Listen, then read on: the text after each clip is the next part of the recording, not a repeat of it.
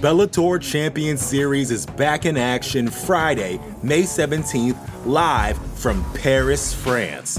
Reigning bantamweight champ Patchy Mix defends his belt in a rematch against dangerous submission specialist Magomed Magomedov. And Cedric the Best Doumbé makes his Bellator debut in front of a home Paris crowd versus Jaleel the Realist Willis.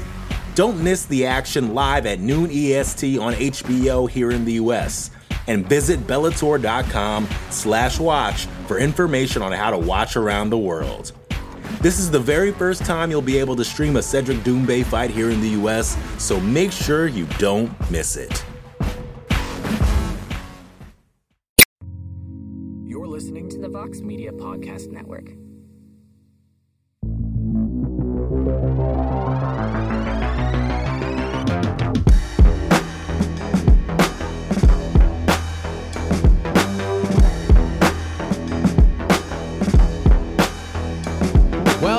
There, everybody, and welcome to a brand new edition of We Got Next here on MMAfighting.com. I am Mike Heck. Hope you're all having a wonderful week. It's a very busy week in the world of combat sports and in mixed martial arts. More important than anything else, this deserves to be said. This deserves to be the spotlight. Our very own E. Casey Leydon is getting ready to make his mixed martial arts debut on Saturday night in California. And I'm so I'm so proud of this dude. I really am. So you're not going to be seeing him a lot on the programming this week from BTL on because the man has a fight to prepare for. We should all give Casey in his baddest stash in MMA media. I mean, it's official now. He he does have the baddest stash in MMA media. That I think it's important he gets all of our support. We'll be rooting for him, and we're trying to figure out how we're gonna stream and air and keep you all updated on his fight. So details to follow. We will figure it out on MMAfighting.com. UFC is back in London on Saturday. UFC London, headlined by Alexander Volkov taking on Tom Aspinall. So a, a very interesting card.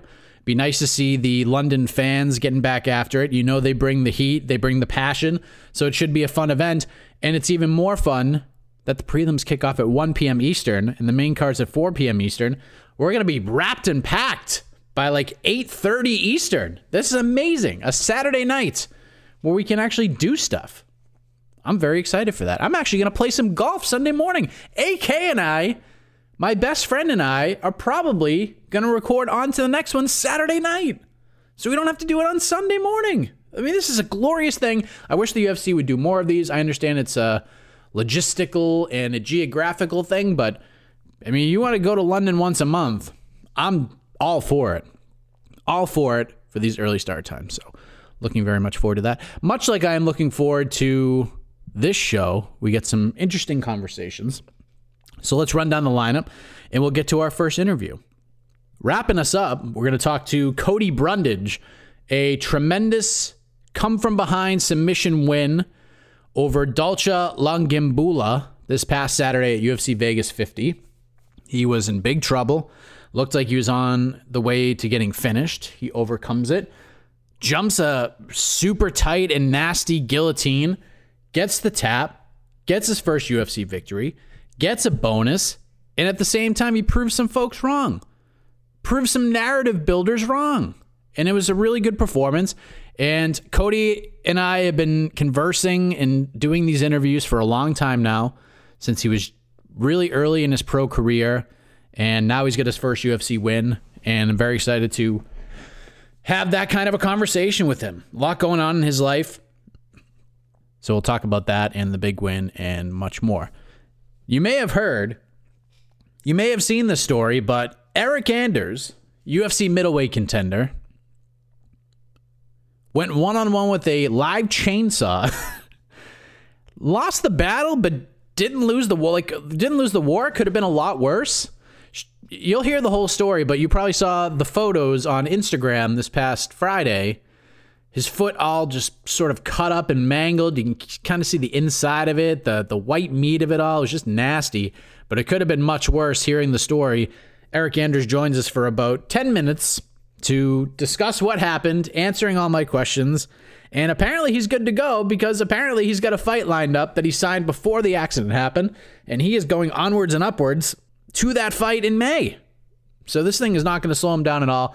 We'll get the details from your boy, Eryk Anders, coming up a little bit later on. But first, it's been a minute since I have spoken with Pearl Gonzalez. Pearl and I have had many of conversation over the years. I think she's one of the sharper minds in the sport of MMA. We talk it, you know, we would talk about her fights and all this other stuff, but she's she's always had a good mind for for the game, for the analytics of the sport, and she's getting an opportunity to to sort of spread those wings and and show that side of her. She's doing a lot of stuff for UFC Fight Pass doing a lot of stuff for extra rounds on UFC Fight Pass with TJ DeSantis, a really good dude. Worked with TJ for a cup of coffee over on the Anik and Florian podcast before I came over to MMA fighting. But she's doing a lot of a lot of stuff for UFC pay-per-view events. She's been on the road for Dana White's looking for a fight and as far as her fighting career goes, not sure where she's going to go. She doesn't really have to go anywhere, but if the right thing comes along, she's going to jump all over it. But Pearl and I have been trying to get something set up for a couple of months now. And earlier this week, we were able to line up a time. We hit record and we talked about a million things. We just hit record and, and went after it. And that's what you're going to hear. It's around 50 minutes, but we talk about anything and everything. So hope you guys will enjoy that conversation. Again, I think Pearl is one of the sharp minds in this sport. Never really got enough credit for that. And hopefully, through the work that she's doing now, after listening to this conversation, you will kind of get the same glimpse of that that I've had for years now, since probably like 2016, 2017 when I first started interviewing her.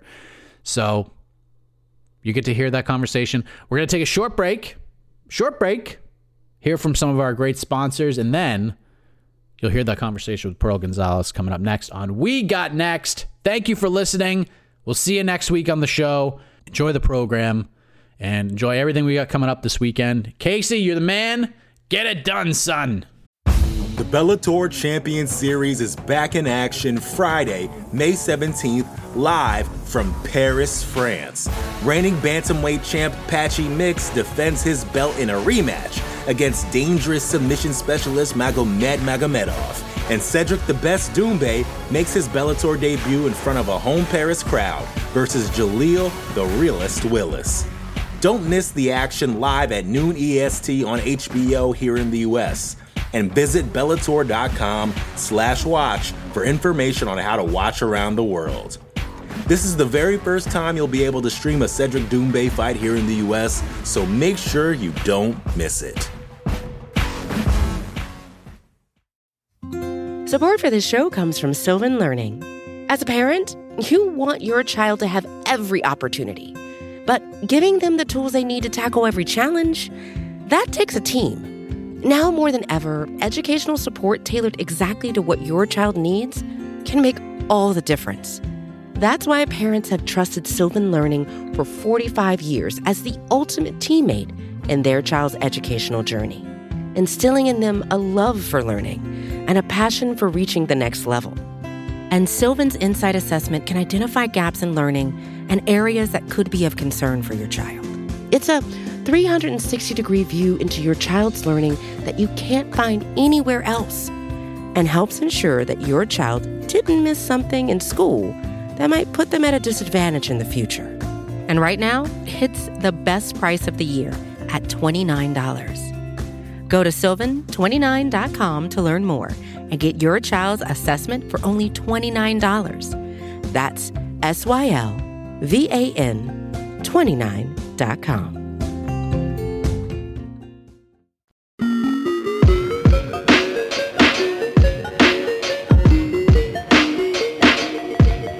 let us welcome back the Chi Town princess herself, Pearl Gonzalez, to the show. A lot going on since we last spoke, so I felt it was fitting to get get her back on here, discuss those things. She might be one of the uh, busiest people in combat sports these days. She's traveling all over the place. She's got a million things going on. Pearl, it's great to see you again. How are you? I am amazing, Mike. Thank you so much for having me on. Absolutely. So, like I said, you are super busy right now. I want to go back a little ways because you were in Kansas City for that FAC event, the the looking for a fight car with with Dana White, and I was blown away by like how many people were at that event. I mean, it was just it was it was unbelievable. And I know you did some stuff for 271 and 272, a lot of stuff for UFC Fight Pass. How are you enjoying just hitting the road a bit more, getting to to spread the analyst wings a little bit more, so to speak? Oh my gosh, as far as traveling all around, this has been my goal for probably the last 15 years is to travel as much and often as I can. So I absolutely love the travel. I am like late all the time, so I'm very challenged when it comes to making my flight and those things. And so like my boss got at me uh, not too long ago, so I've been like really on point with it, like I have to be there but uh, the the commentary world, the analyst work, like this is a dream job that I had absolutely no idea was a dream. Um, if you would have asked me about this two years ago, I would have said you were crazy. And uh, I just kind of found my way in. Um, big shout out to TJ DeSantis, who kind of was the one that was during an interview for Invicta actually was like, "You, I cannot wait to see you on the on this side." And I looked him like, "What are you talking about?" And he's like, "You're going to be great when you for analyst and commentary." And I thought he was crazy um, but he actually called me for Icon and asked me, "Hey, there's an open spot for Icon, Icon for commentary. You're amazing. I think you should try." And I was like, uh, "All right." I was in a really hard place in my life at this time, and um, I was like, "Okay, I will." I was really open to opportunities and new things, and uh, man, it's I haven't looked back since. And it's just been so cool. It's been kind of it's it's very different. I have a whole new respect for the athletes, for the sport itself um, as a fighter you know you're so focused on yourself your skills your team your training the opponents in front of you um, and you go in and you do your job and you have to be you have to absolutely be 100% focused on these things but from the other side there are so many people like i'm busy i can't imagine what the like the production team behind the ufc or even like someone like yourself that has to follow not just the ufc but all these other platforms and, and promotions like you must you guys never sleep the the work is constant. It's nonstop. It, it's extremely exciting. It's so fun to study these athletes, to hear their stories. And for me, I believe that this is one of my callings and and one of my duties as a vet in the sport, as a, a lifelong martial artist, to help the athletes now that I have this platform to help them get their story on this platform, to help showcase their hard work and um, just recognize them. Uh, I think that for me as a fighter, you know i didn't i didn't always feel like i got that so i had to get crazy and, and cre- creative and and make that happen for myself and um, now that i have this platform and these tools i can use my creativity and help some some up and coming and help the athletes. You mentioned like if, if someone asked you about this two years ago you would have been like nah this probably wasn't going to be the path i was taking but you seem to be enjoying it more and tj saw something in you that maybe you didn't see in yourself at the time. When did you know that you know what like because you see fighters getting like guest commentary roles all the time and they do it like one or once or twice and then maybe they sprinkle them in and out once in a while but you seem to like just be all in on this like get as many of these reps in as possible. Like when did you know you know what? This isn't just like a one time thing for me. This is something i want to continue to do so my first commentary job and icon eh, i got to go shopping find a dress get my hair done like do my makeup and i was like oh my god i love this. And even today i'm like holy shit i never knew i was this big of a diva. Because like i get eyelashes eyebrows hair like nails everything. I love it. I really do. It, it's a lot of work. It's like 10 hours a week of maintenance just to look like i do. And then the shopping for the dresses and looking for the outfits I've always loved fashion. I've always loved dressing up. I just was always, I've also been a tomboy my whole life and an athlete. Um, and so I think that after that first event, I was like, it was so nerve wracking. It was, it was scary to speak. And then I did it and it was, I did okay. And even TJ was very impressed. And the uh, promoter at the time um, and Dean Toole, uh, the matchmaker, they were like staring at me as I was doing my first opening. And I'm like, oh shit, I really got to do good. And I did. I ended up killing it. I was like, oh man, one thing that I am not afraid of or intimidated by is a camera. I love the camera. Um, and when I look at my life and look back at it, my aunt, who's been a model for 25 years, who makes my weigh in outfits, who makes my fight outfits, has been a part of my entire amateur and professional fighting career. Um, she has kind of groomed me for TV. She sent me to um, to acting classes when I was young. She had me doing photo shoots when I was like seven and she would have me practice in the mirror and we would fight constantly especially in my fight career because she'd be like put makeup on. I'm like i'm not fucking wearing makeup. I'm an athlete. I'm a fighter. I'm here to fight. And she would like just put a little and like she i fight we still fight but you know she i would fight her all the time and now i'm like holy smokes like she groomed me for tv and i had no idea so when it comes to the camera and speaking um, i have no problem. I i love i thrive in those challenges.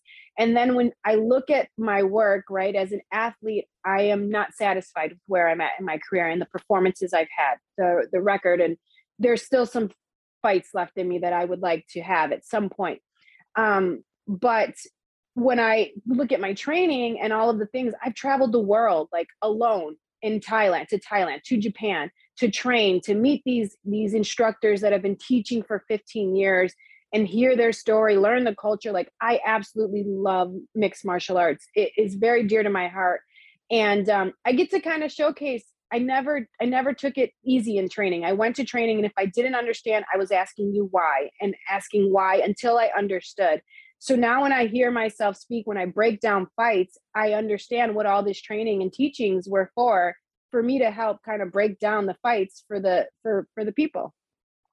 I feel like that FAC card was kind of perfect for you because we get to see guys like Josh Fremd and Isaac Dulgarian, who not a lot of people knew. Like they weren't household names, but they get an opportunity on a big stage to fight in front of Dana, and we get to learn a little bit more about them. Like Isaac Dulgarian's story, he's a freaking beekeeper, which I had no idea. Like does all these crazy things in his life, and then we see like some of these vets, like Eduardo Dantas goes out there and has one of the most sensational knockouts we'll see probably the entire year, and he ends up not getting a contract. So I'm curious, just because you were there and you felt the the buzz in that arena, which, like I said, there was a ton of people there.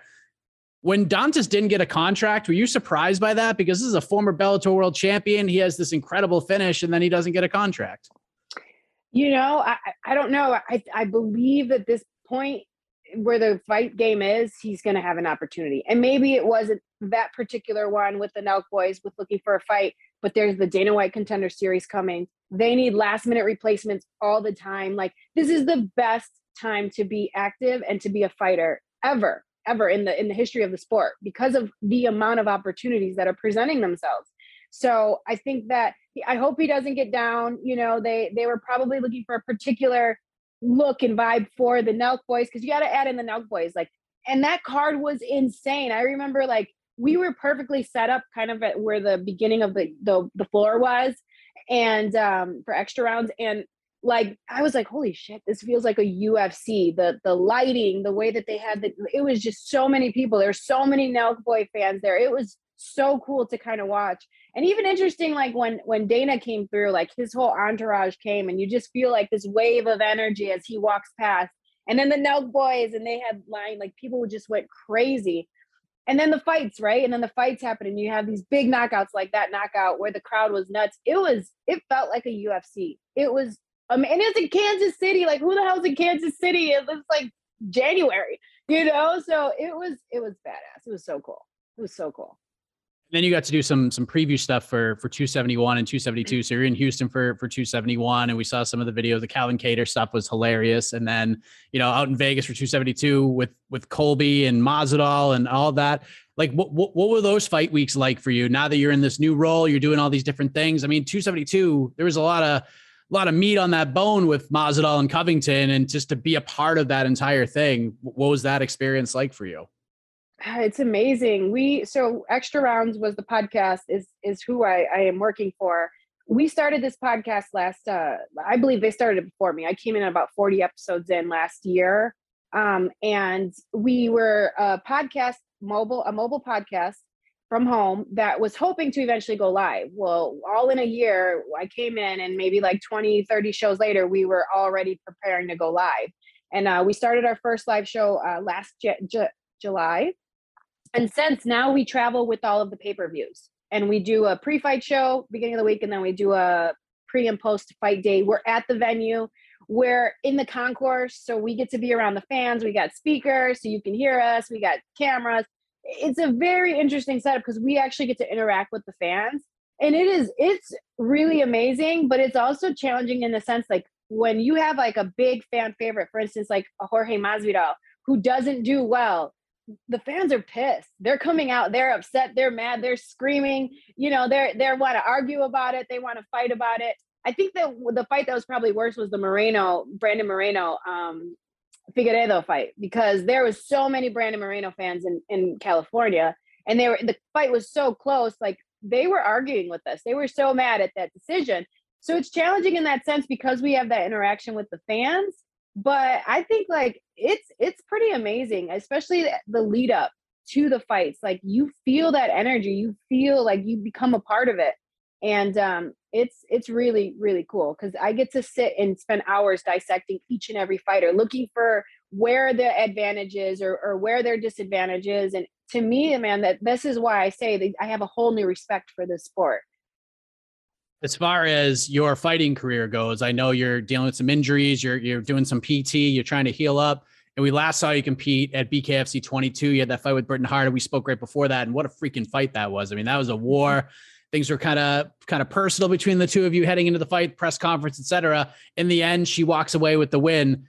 What what did you take away from the fight, the build, just that whole experience of being in you know a bare knuckle battle like that? Because I felt like the fight didn't get enough love in the build, if we're being honest. But then it delivered yeah. in spades, and you guys made me look like a genius by telling everybody this is probably the best fight of the weekend. And you guys went out there and had that battle. What was that all like for you? The the fight, the build, etc.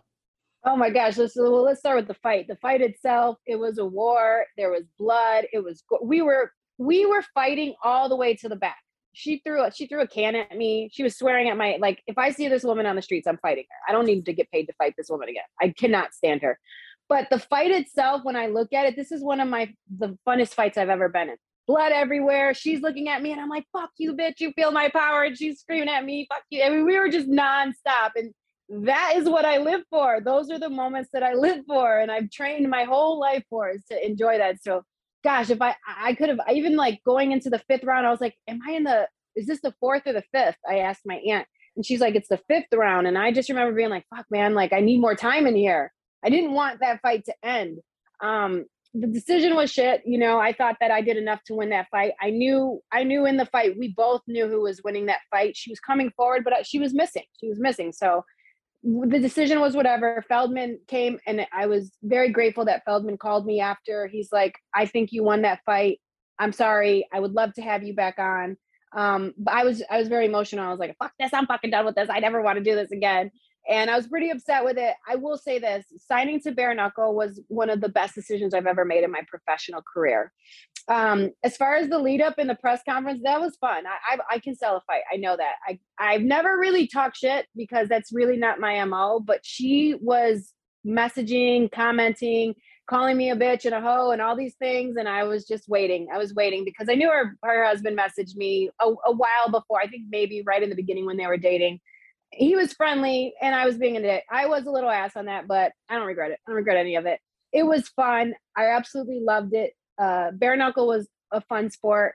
Um, as far as fighting goes for me, uh, yes, I'm trying to heal up. The goal is to get back on the mats and to do jiu-jitsu. I think that where I'm at right now, I'm not sure if uh, that's going to happen, but I can box and um, I can start a camp soon. And before I had my surgery, I got offered like there's some fights. At this point in my career, I don't want to take fights. I don't need to prove myself anymore. I'm only I only want to take fights that excite me, that make me want to go to the gym because my new priority is my analyst work, is the commentary world. This is where I, I enjoy myself. This is where I'm spending most of my time right now. Um, when it comes to fights, like I got offered a fight uh, between Rachel Ostovich. I love that fight. I want I will I would love to fight Rachel Ostovich. Um, in MMA, if it if it ever presented itself and I can get there, like a Miesha Tate fight would be amazing to me. Um, so there's only specific fights that I want to take at this point. In boxing, in real professional boxing, there's um, Ebanie Bridges. I would love to fight Ebanie Bridges. So these are just particular fights that I'm going to pick and choose whether or not, you know, Paige was a fun fight too. She's gone in wrestling. Maybe I'll meet her in wrestling someday. But there's only specific fights that I want at this point in my career. I can box now. I can get back to boxing. I can train and get back into a camp. I'm working every single day, twice a day on recovery. I'm either in physical therapy or I'm lifting weights. I'm in the gym. I'm working every day to get back to being stronger and better than when I had my surgery. But at, the reality is, is if I my body isn't doesn't want to fight anymore, I'm not going to force it. I've done this way too long. I've been in the sport. I've beat my body up. I'm going to listen to it. If it does not want to go to MMA, if it cannot, then I'm not going to force it anymore. Boxing, if the right fight comes along, it seems it seems like just just hearing about what you're saying, and you can correct me if I'm wrong. It seems like you're more open to box. I mean, if MMA something big comes up, sure, but boxing seems to be the path you would want to take if you had a choice. Is am I reading that accurately? Uh, if I had a choice, it would be MMA. I I love grappling. Okay. I love MMA. MMA is my heart, but my body right, right, now will only allow for the boxing to happen. I, I can't grapple yet.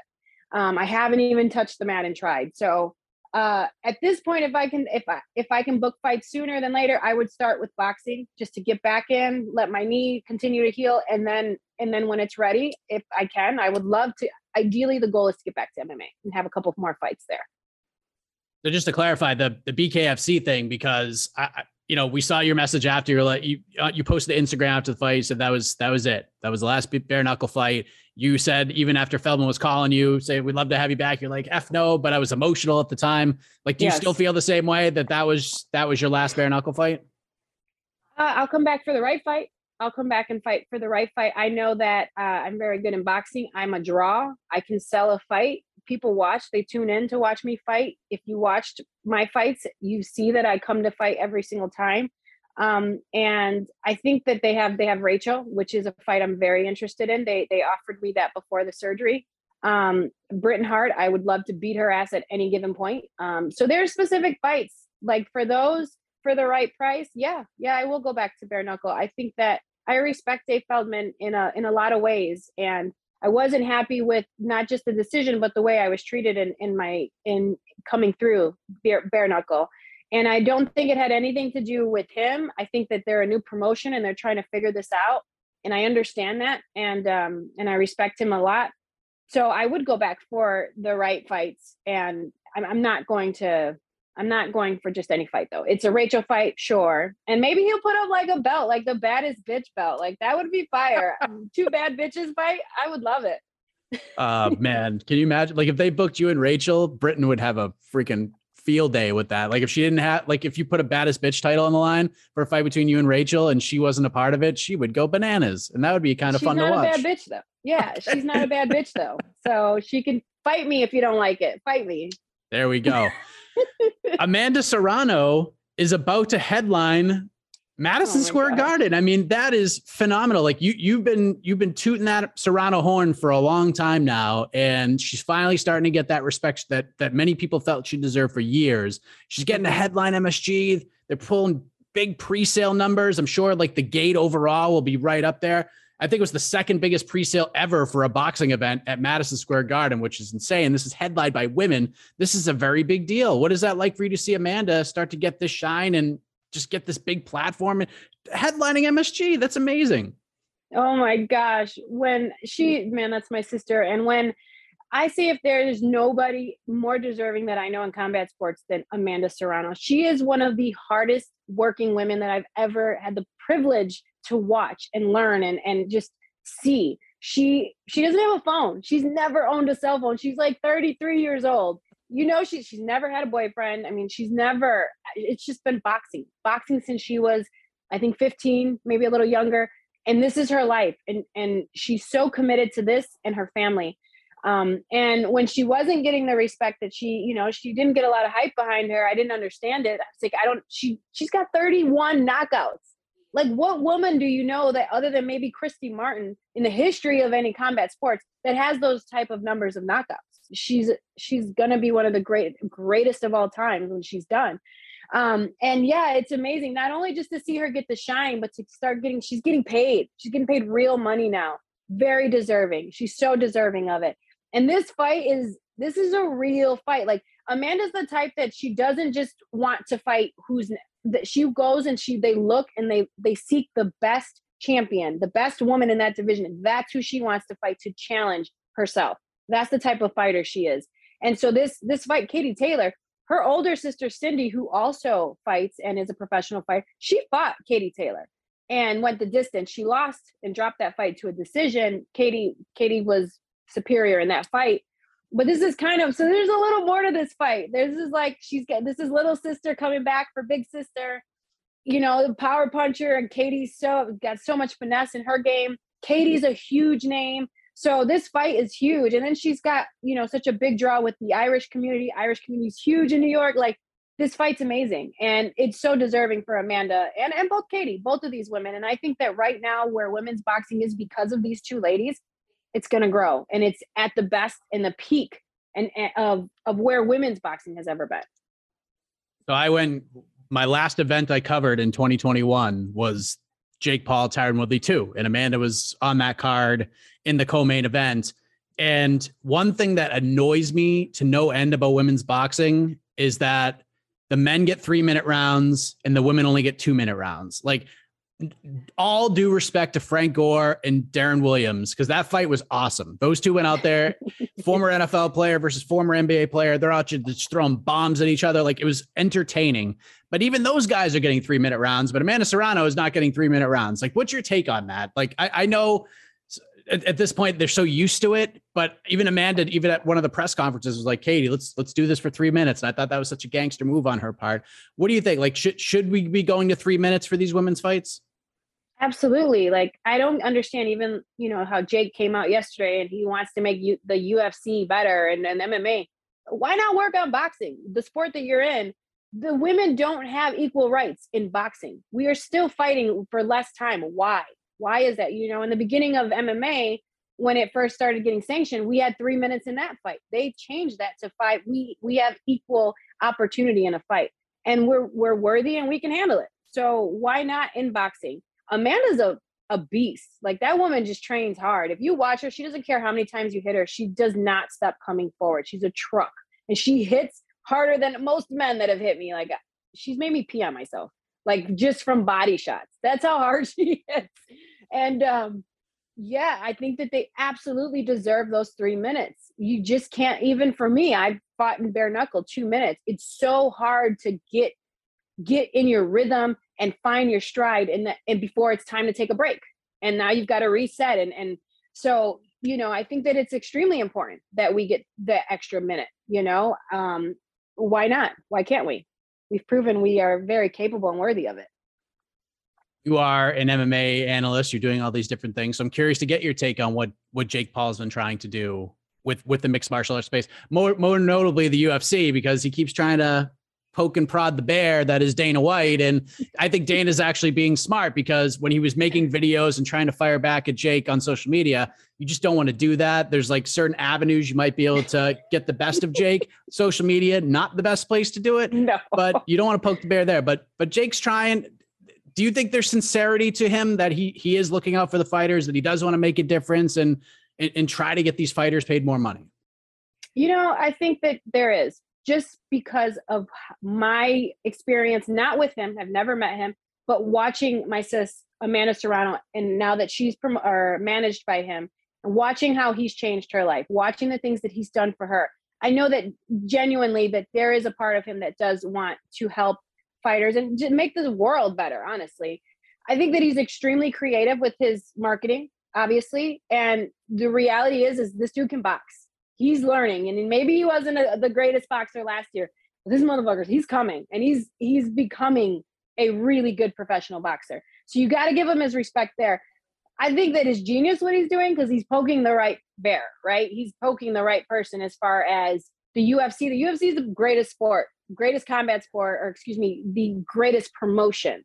Mma is the greatest sport. He's poking the right promotion because that is right now where all the hype is. But the reality is is is to me he reminds me of a young Dana White. So it's like, uh, you're creative and you're awesome in some in your in your ways, but you're still doing the same shit Dana did. This is what wasn't this a young Dana? That's that? that is that's a great point. That is an excellent point. So I think that it's it is. I think that you're right. Like Dana, there's no point in going back and forth, or you can laugh at it like he's doing because you should. It's comical. He's he's a genius when it comes to social media. For that reason, you have to give Jake respect because he's bringing eyes and ears that the sport would not have seen with his creativity, with his YouTube and everything that he has. So it's it's awesome. It's great for the sport in that way. but I think there's there's a different. I don't like to talk about my friends. He talked about like Daniel Cormier, Jorge. Ma- those are my all my friends. Even Data, like those are my those are people I look up to. So I'll tell Jake Paul this: if I ever see you, I'm choking you the fuck out. And if I wrap my hands around your neck, you're going to sleep. Oh, But other than that, I think he's awesome. he is. I mean, he is creating buzz, and yes, he kind of is like a young Dana because, like, there's been criticisms of Dana, like maybe he's lost that that promotional edge. You know what I mean? Like we saw it for a while early on. Then the UFC got huge. It was on Fox, and then it kind of went away a little bit. And then when Mayweather McGregor happened, we saw Dana yelling and screaming into the microphone, "The Notorious!" And we were like, "All right, this is the Dana we remembered." And you know, I, I feel like he's still the face of the company, but some of that like promotional em- emphasis, if you will, is has been kind of eluding him. But Jake seems to have it in spades in a much different way because of the use of social media. But it's but it's wild. But uh, It's hilarious, right? He does these like he adds his YouTube to it with the little the discs, the videos, and like that shit's funny. It's hilarious. You can't help but like, damn, that was good. But like, I don't know. I think that if anything, like Dana to me, he that's like one of the hardest workers in this sport that I see. Like for me, I know what it takes for me to promote my own fight, to build it up. And then it's like, fuck, I have my fight. Ugh, I get to relax for a couple weeks and chill out, eat fucking pizza, do whatever I want.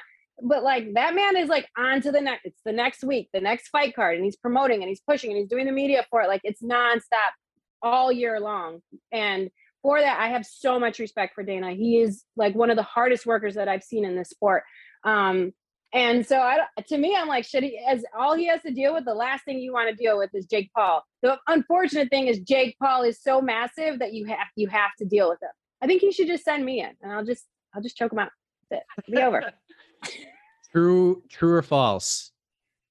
Jake Paul will fight in the UFC someday. um, true. You think it because happens? I'm a, I, I do, I do think it happens. Um, I don't like the Conor fight. I don't think that's the right fight. Like, why don't we put him against someone that's his weight and maybe even like in his experience? You know, who's someone that I think would be a pretty fun fight is he just fought this weekend, Alex Pereira. oh that my savage- gosh, He's like, but he's how many how many professional fights does he have? six, he doesn't right? have seven, Six, six or seven. maybe. Fairly new in the U. Give him that dude. Like why Damn. Conor? Yeah, exactly. I get why he's calling Conor. Conor's the biggest name. He's the biggest draw, and, and rightfully so. Jake is a huge draw. So I understand that when it comes to that. But skill wise, body shape, body frame wise, it doesn't make any sense. So give him a real dude. What about Khamzat? Oh, That's a geez. fight. well, he'll test those He said he wrestling said- chops. He'll test those wrestling chops. It's for damn sure. Good. he said he had the right hand of God. Let's see it. or like even Usman. Usman wants a boxing fight. Okay, let's make that happen then. Like give him someone that's more his size. Conor, that doesn't make any sense to me. I, I like the Conor Masvidal fight. I think that's a fun fight. Those guys are, are Conor looks big. Masvidal's, you know, is can meet somewhere. I think that's the better, more real, realistic fight for for Conor than Jake. Jake doesn't make any sense to me. Yeah, I mean Conor's looking looking pretty pretty thick these days, so he's got that muscle. Yes. So he's probably like 180, 185, but still Jake's probably in the twos right now. So yeah, that's Yeah. definitely a mismatch. I have to ask you about this because I would kick myself if, if I didn't. You got the MMA media space a bit riled up a couple months ago. no, didn't you? You mean you you you created this post that said essentially, and I don't have it in front of me. It was it was like MMA media today is trash. You know, you've never fought. You guys stir things up for clicks. There's no coverage on the prospects. There's nothing about the regional fighters and the, and the the overcoming adversity and, and things like that. I think I got it. I don't want to misquote you or anything, but I have to know where this came from and what got you to this point because I, I I saw the tweet and I saw a lot of media members reacting to it. I was curious where this They're all came from. They were pissed. You pissed Oh, a lot of people off. I know I did. I'm, I'm, and you know what? I'm okay with that. Um, I think that I've dealt with the media my entire career, obviously, and I think that in some instances, for a lot of my career, until I finally gr- gained some confidence within myself, like I was, I was scared of the media, and it was like, oh, whatever they say and do, and I felt like they ruled, they had control over my life and a lot of my narratives, in my, in which they do, they really do. And at that time, that week particularly was the Jake Paul diss video came out, and it was just fuck. It was everywhere. And then they were like I think they were grilling uh, Dana and Francis, the Ngannou thing. Like there was just so much like negativity, and I just felt like in that moment, the media was trying to divide us, to divide our sport. And our sport is so small, and it's it's so unique, and it's still in its it's still a baby, right? Like we don't have that. We don't need that. Like I get it. They want clicks. I get it. But why the hell do I see Jake Paul on every single platform all day long? He's never even fought in MMA. Why are we covering him? What about all the other athletes? I understand and know what it's like to be a fighter. What I've given up, I, have given up relationships, my marriage, I've given up everything in my life, family time. I'll never get to see my dad again. I gave up a lot of his last years to fight. I've given up all food, water, like that's the small things, right? You give up for for to fight. There's so much that you put in. And then like I had I read an article and I don't know if it was MMA fighting or the other one that wrote uh they they wrote an article about the Britain Hart fight and they said Britain Hart outpaces Pearl Gonzalez and I was furious. How the fuck do you outpace someone in a boxing fight? Is this a this is a marathon now? You don't fucking outpace someone in a boxing fight. And those type of things, if they knew the amount of work that I put in to even get to that fight, the travels, I moved, all of the things that I went through, and then to write some shit like that and not even go and watch the fight, that really infuriated me. And I just think that the media this has so much power over the people and and ability that they're like they do things to to like break us apart, to separate us. And like they were bashing Dana in the UFC, and I'm just thinking, if it wasn't for Dana and the UFC to continue on, we wouldn't have shit to talk about this last couple years. We all have a job because they pressed on. It was one of the only sports to do that. And so I was just upset in that way. I think that now that I have a platform, now that I am working to and am, am a part of the media, I'm going to help the the sport in that way where I don't need to talk about the bullshit. I don't give a fuck about the bullshit. I care about the athletes. I know how much work the effort that it takes to be there to even get there.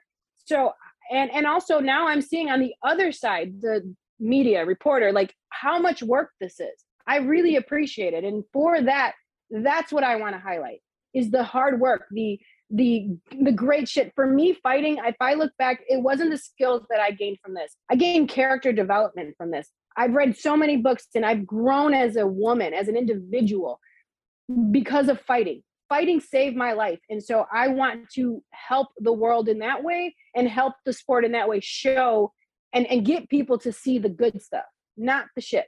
Not all, and I get it. Shit's fun. It's fun. It's crazy. And I, so it's needed, right? We need some of that. But at the same time, like, where's where's the other side? Where's that? Where's that hard work? How come I don't see any reporters writing how hard they've traveled to ten different cities to these fights, and this is what they like? I don't see any of that all I hear is Jake Paul sends a diss track. Like, what the fuck is this? Come on. So that was why I was upset. And I had some reporters that were like, I wrote a great article about you. I was like, you were fucking rude to me. And he was like, I wrote a great article. I was not rude. And then his friend comes in and you weren't rude. Yes, you were. You were rude as fuck to me. And at that time, I didn't have a voice. And so I allowed you, and I still did your stupid ass interview. And yes, it did come out great because I'm great on camera. So that's the kind of shit that to me that I don't I'm not going to accept and I'm going to call people out. I'm at a point in my life and in my career where I've worked very very hard to establish myself. I've been through so much hell and back. I refuse to let anybody devalue me or put me down and I'm and I look at the sport in that same way. That is a terrific answer. Uh, I have to say I saw the I saw the tweet and I was like I saw everybody responding and I was just like, why are you responding? Like, if you're responding, then you probably like have something on your mind that maybe like you're thinking about this too much. Like, if you're responding, mm-hmm. and I get where you're coming from, trust me, like from a fighter perspective. And I also understand that you're starting to see like kind of the cycles that the sport can take on media members because, like you said, mm-hmm. it is a lot.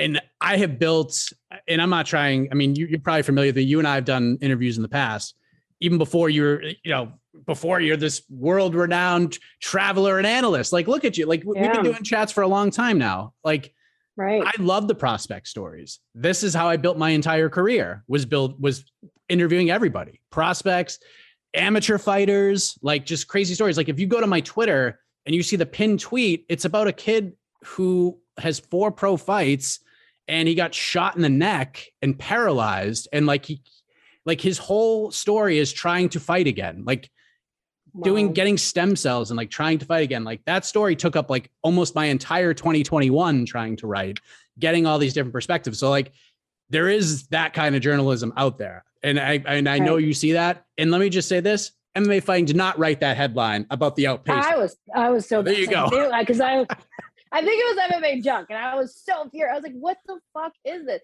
Like at least go and watch the fight. And that's that's what happens sometimes is people can get caught up and they just let me just put this together. And I get it. You guys are working hard. Like you said, it took you a year on one particular story.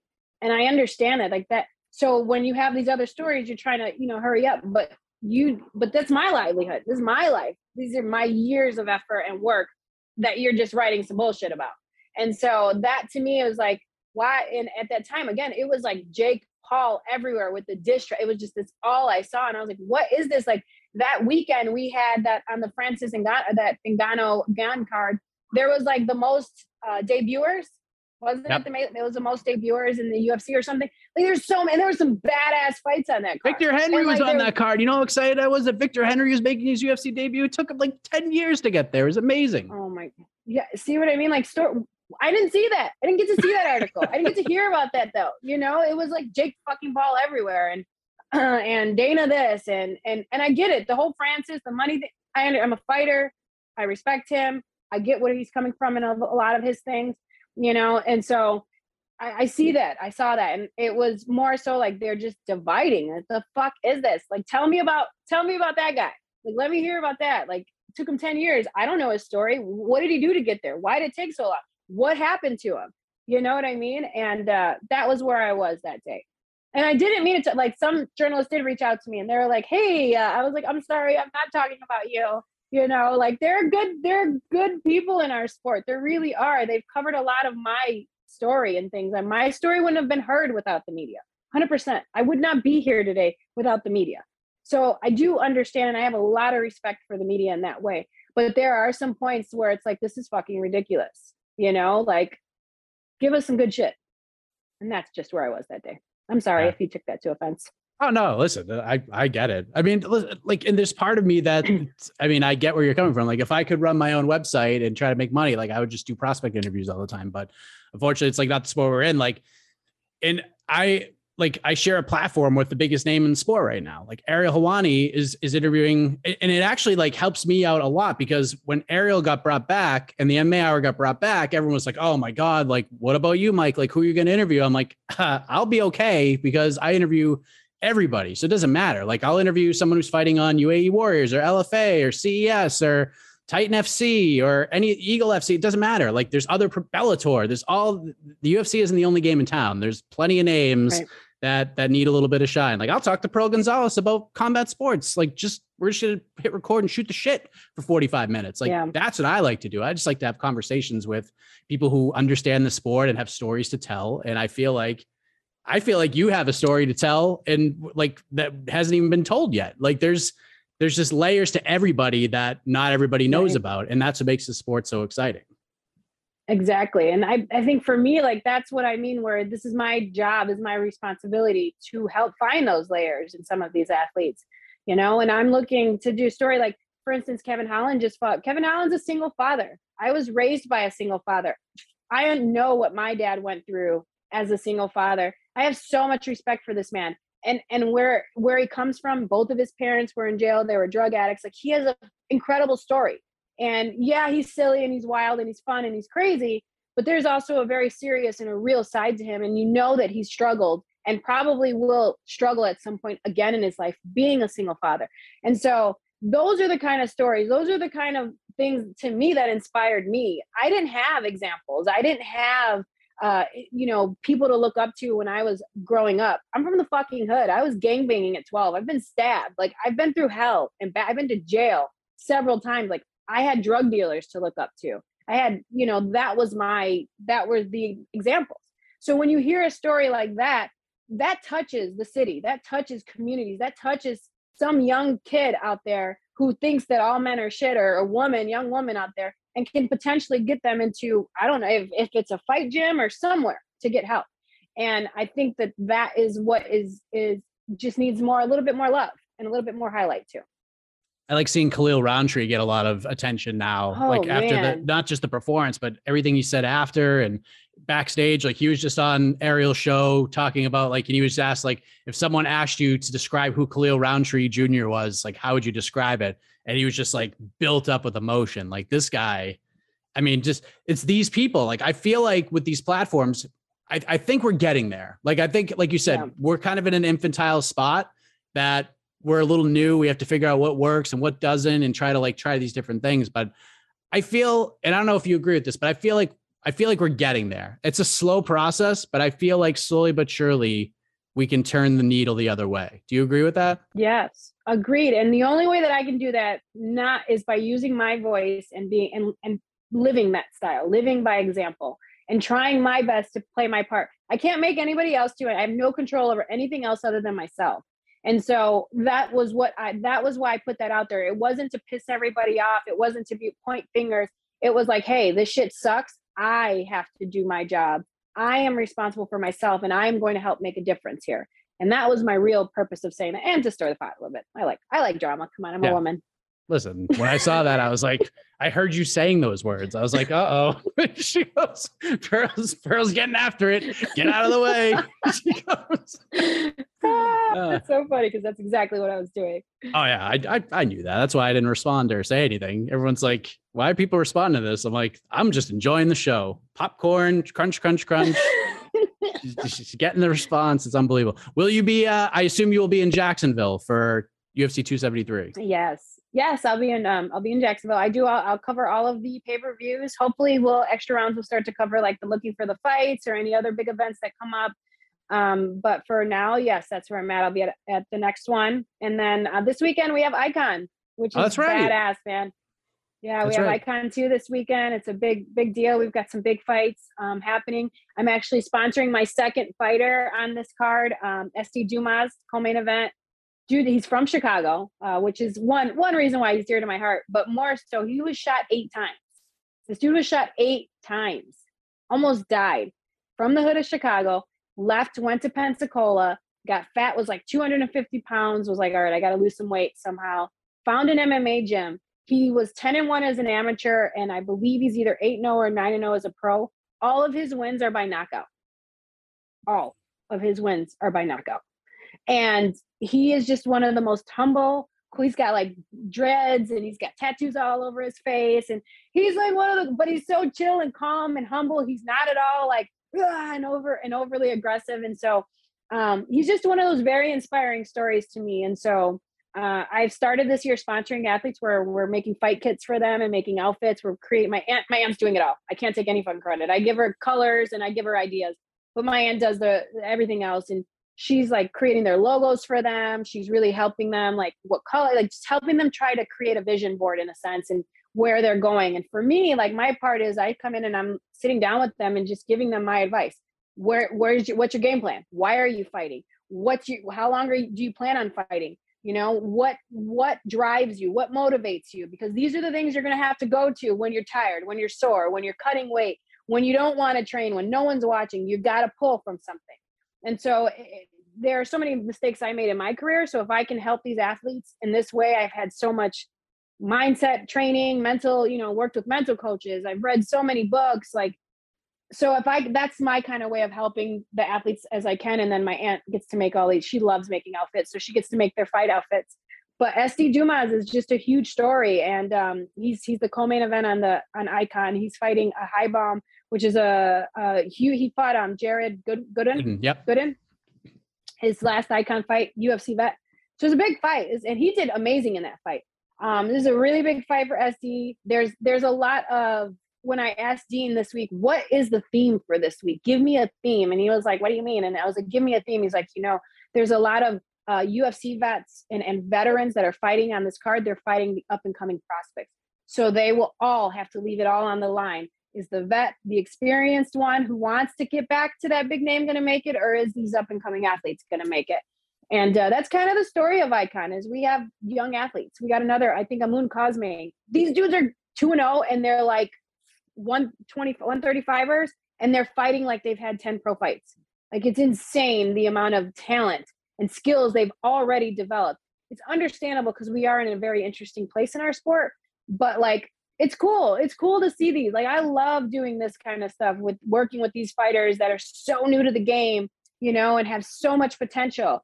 And you know, you can be, you can be you can be distracted in so many ways you can whether it be for me i had bad management my entire career um, up until now i have finally have great management so like there's so many layers and pieces coaches i've had trouble you you just have these problems so if you can create you know if you can really set yourself up to i think the people that are most successful in our sport know absolutely this is what i want.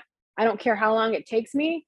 And they do it. And they they stick to the game plan. They don't change and switch and that kind of thing you know? You look at like like a valentina like she's been with her coach her whole life. She has one t- one training partner her sister. They travel all over the world together and still she's a fucking assassin like these are really cool stories but she knew what she wanted very young and they did not stop at the goal and um so yeah i'm, I'm going on and on but you know like if i can play a part in this that's where i'm going to play that part it's amazing to see these young and coming athletes. I tell people all the time if you want to get an MMA, this is the absolute best time. Like you could put together an amateur career, a pro, a pro career, and be on a Dana White contender series in two years, you know, and get to the big show. Where for me, that was like a life, like it was just unheard of. It was, and now you have so many opportunities to to get, and it's so realistic to get to the big show the Isaac Dulgarian story. Amateur, pro for a year, already got a UFC contract. I mean, it's just it's it's insane. Is if you're in there and you're talented and you're active and you and you're in with a good team and you just go after it, like yeah, you can, it can happen very quickly.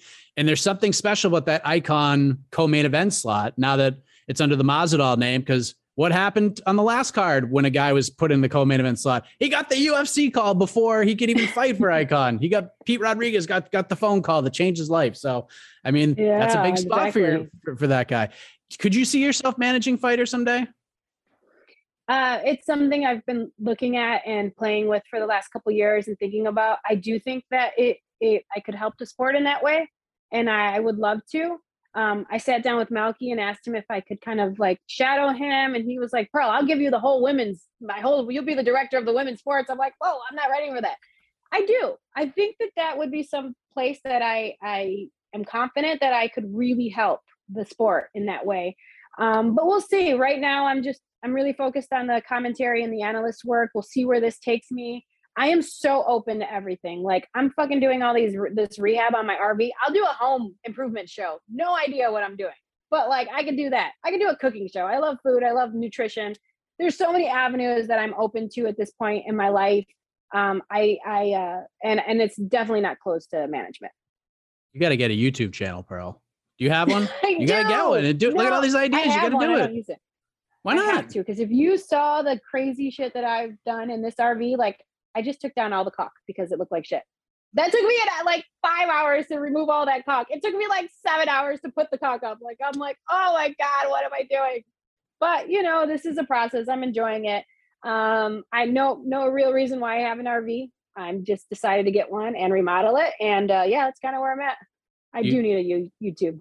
You do because I mean, I, I'd be intrigued to watch this whole process of tearing an RV apart and putting it back together.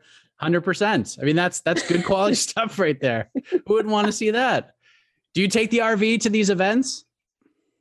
No, I try. Oh, that'd be fly amazing. everywhere. That's but my fun. goal, what I do want to do, and I plan on doing, is I want to travel America um, for probably six months in the RV, and I want to hit as many different gyms and talk to as many different trainers and, and instructors as I possibly can and document it. And uh, we'll see where it takes me. I think that that's a that's something for my soul, for myself that I want to do. Um, but who knows? Maybe I could really put together something really cool. And then the goal would be to go, you know, overseas and travel the world and do the same thing. I've always wanted to do that. I've always wanted to travel and meet the, and see the cultures. I think like we haven't even touched Africa yet. Like I want to go in there and like, what's that like to see some of those athletes over there training like how can i help? Is there a way to get mats and get some you know some things some gear? You know they don't have gear there. And like if we could help that over there or mexico even and help them and and, and also go and see what they're training and their their cultures like like that to me is like something that intrigues me so much. I would i would leave fighting for something like that absolutely um, to focus on the sport in that way. A lot of irons in the fire for for Pearl Yes. Gonzalez right now, man. I could talk to you for like an hour about all, another hour about all this stuff, but I, I know you have a life and I got to let you go at some point. So uh, I always appreciate I the time. paint this RV. Yeah, now you got to go paint the I RV. I, I mean, you probably would have talked to me another half hour to keep you from doing that, but now you got to go paint. So thank you so much. Like like I like I've been saying for a while, I think you have one of the sharper minds in the sport, and you know even though you call it all the media members, I didn't take offense to it, but I I mean still, Thank you, because it didn't. Not that it would have mattered I anyways. um, yes. well, no, I wasn't towards you, and you know, I got asked by several people to do an interview, and I was like, "That's not what I'm. I'm not saying this to get some kind of coverage." So I, I did, I didn't talk about it at all, and I was like, "Fuck, uh, I don't really want to," but I do. I respect you in in so many ways, and so I figured it would come up. So I figured you would be the one to you can you can share it with the world if you want to. Yeah, I mean, it's. I was just curious where it came from. That's all. I mean, because I mean, people probably agree with you. So, so that's that's it. But thank you so much. Looking forward to. to- I may even see you in Jacksonville because I think I'm going down there for that one. So if so, we'll uh maybe we'll link up and do some content or or do whatever. Give you a fist yeah, yeah, bump let's do it. down there. So, uh, but I appreciate your time very much. Thank you for being so open and and talking about everything. And uh, maybe we'll see you in Jacksonville. If not, we'll see you uh competing. Hopefully, if the right fight comes along. Exactly. Thank you, Mike, so much. It was a pleasure to speak with you. Bellator Champion Series is back in action Friday, May 17th, live from Paris, France. Reigning bantamweight champ Patchy Mix defends his belt in a rematch against dangerous submission specialist Magomed Magomedov. And Cedric the Best Doumbé makes his Bellator debut in front of a home Paris crowd versus Jaleel the Realist Willis. Don't miss the action live at noon EST on HBO here in the US. And visit Bellator.com slash watch for information on how to watch around the world. This is the very first time you'll be able to stream a Cedric Doumbé fight here in the US, so make sure you don't miss it.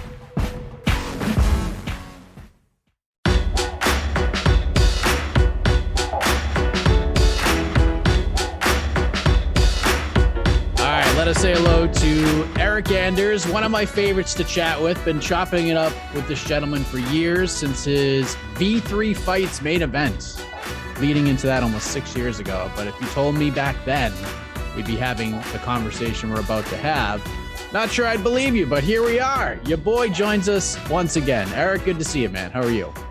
Good yourself. I'm doing great. So let's get right into this because over the weekend, you go on Instagram, you create a lot of buzz. You posted a slew of photos. The post was entitled, They Don't Make Left Handed Chainsaws. And then we saw some gnarly photos of your foot and your leg. What the hell happened, man? Man, you know, just a uh, weight cutting accident. You know, what? I'm just playing. Um, nah, I'm just cutting down trees, and uh, the chainsaw jumped and landed on my foot. And uh, dude, you know the crazy thing is, dude, I've been doing yard work and you know, like making a garden and sod in my my backyard, and I've been wearing steel toe boots all week. And then the one time I go to use a chainsaw, I thought it would just be a quick little, you know, trim or whatever, you know, easy work. And uh, so I had my tennis shoes, and I even looked at my boots as I pulled out of the driveway and didn't give it a second thought. And uh, cut down two trees, and then when I was on the third one, the blade got stuck. So I, you know, kept the chainsaw running with one hand and and pushed the tree up a little bit up with my with my other hand. And I thought that it would just like kind of cut through the tree, but it didn't. It like ran across the tree and landed on my foot. And uh yeah. So, I mean, what as it's happening, I'm sure you're in shock. Like a freaking chainsaw that is running has landed on your foot. Are you just like freaking out at the time? Like, what what's the first thing that that comes into your mind? And to be honest, I didn't even know that it had cut my foot. And uh, you know, I looked down, you know, I- you know, I realized I was like, damn, that shit just hit my foot. And I looked down and like the shoelaces on my shoe and the you know, my shoe was all mangled. And I was like, oh shit, that did cut. And uh, you know, I, I slid my foot out of my shoe, and all you could see was white meat, and then it just like filled in with blood, just just lava. And uh you know, I was really nervous because you know the first thing I thought about was my career and like how am I going to fight if I can't move my toes? So, you know, I started wiggling my toes, and uh, you know, I could wiggle my toes. So I was like, cool, I could feel my toes.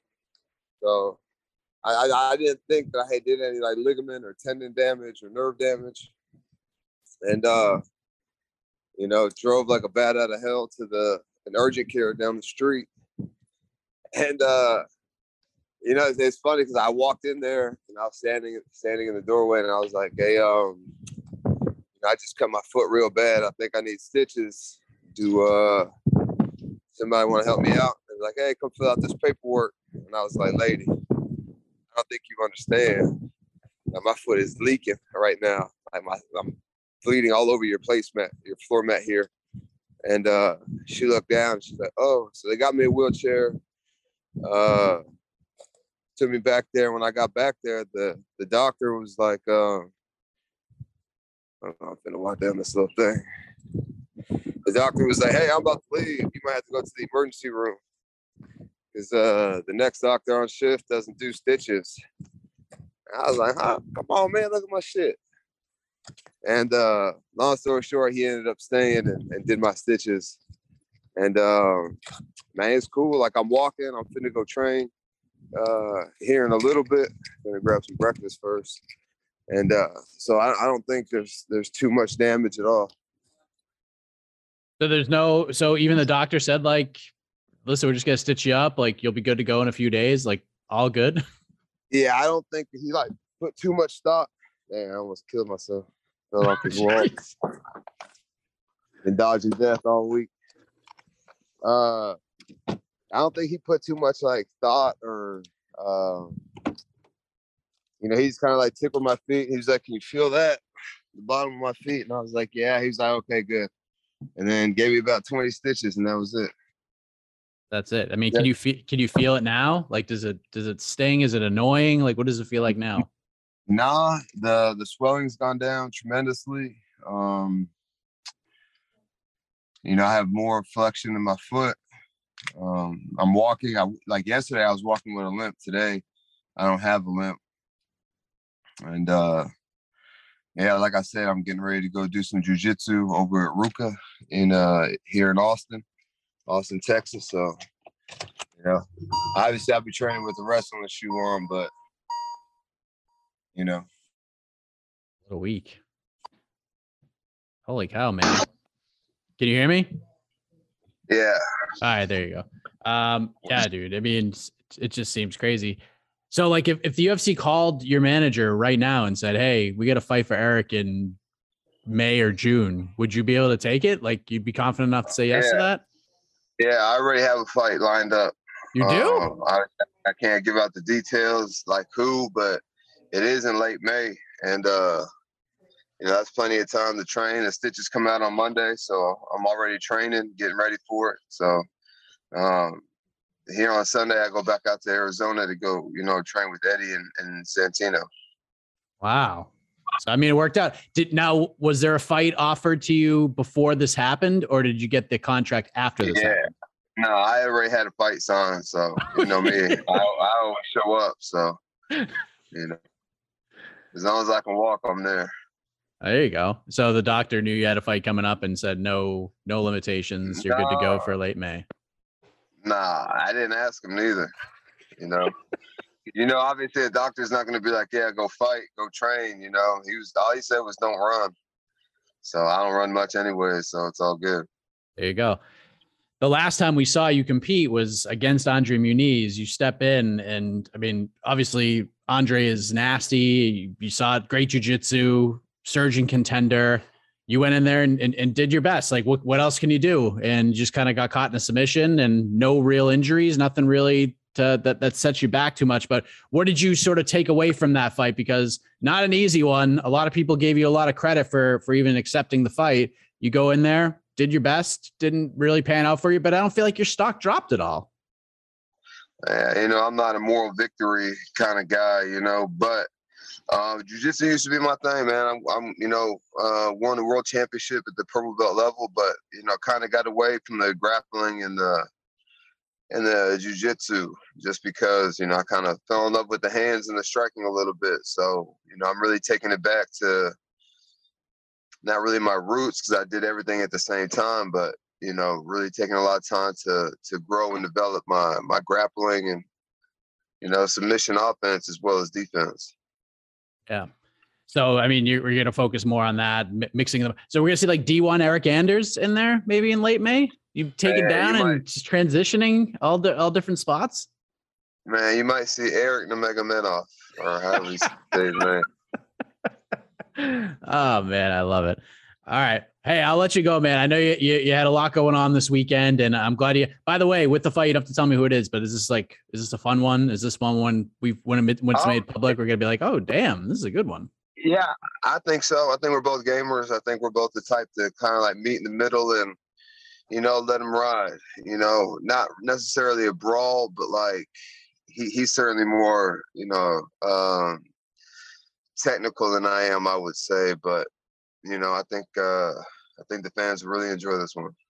All right. Well, I'm glad you're okay. I'm glad we're gonna see you back in there in May. Things got a little hairy, and I'm glad it worked out, man. I'm glad we're gonna see you back in there. I'm glad the foot's okay, and I'm glad you're you're right back to training like five days later. It's I mean, it's it's insane. you know, you're you're, you're something uh, else. For the for the situation, it's the best possible scenario. You know, like I said, no tendon or ligament damage, no nerve damage, just uh, you know, really deep cut. Uh, there's actually three of them, to be honest. You can kind of see where like the, the chainsaw jumped across my foot.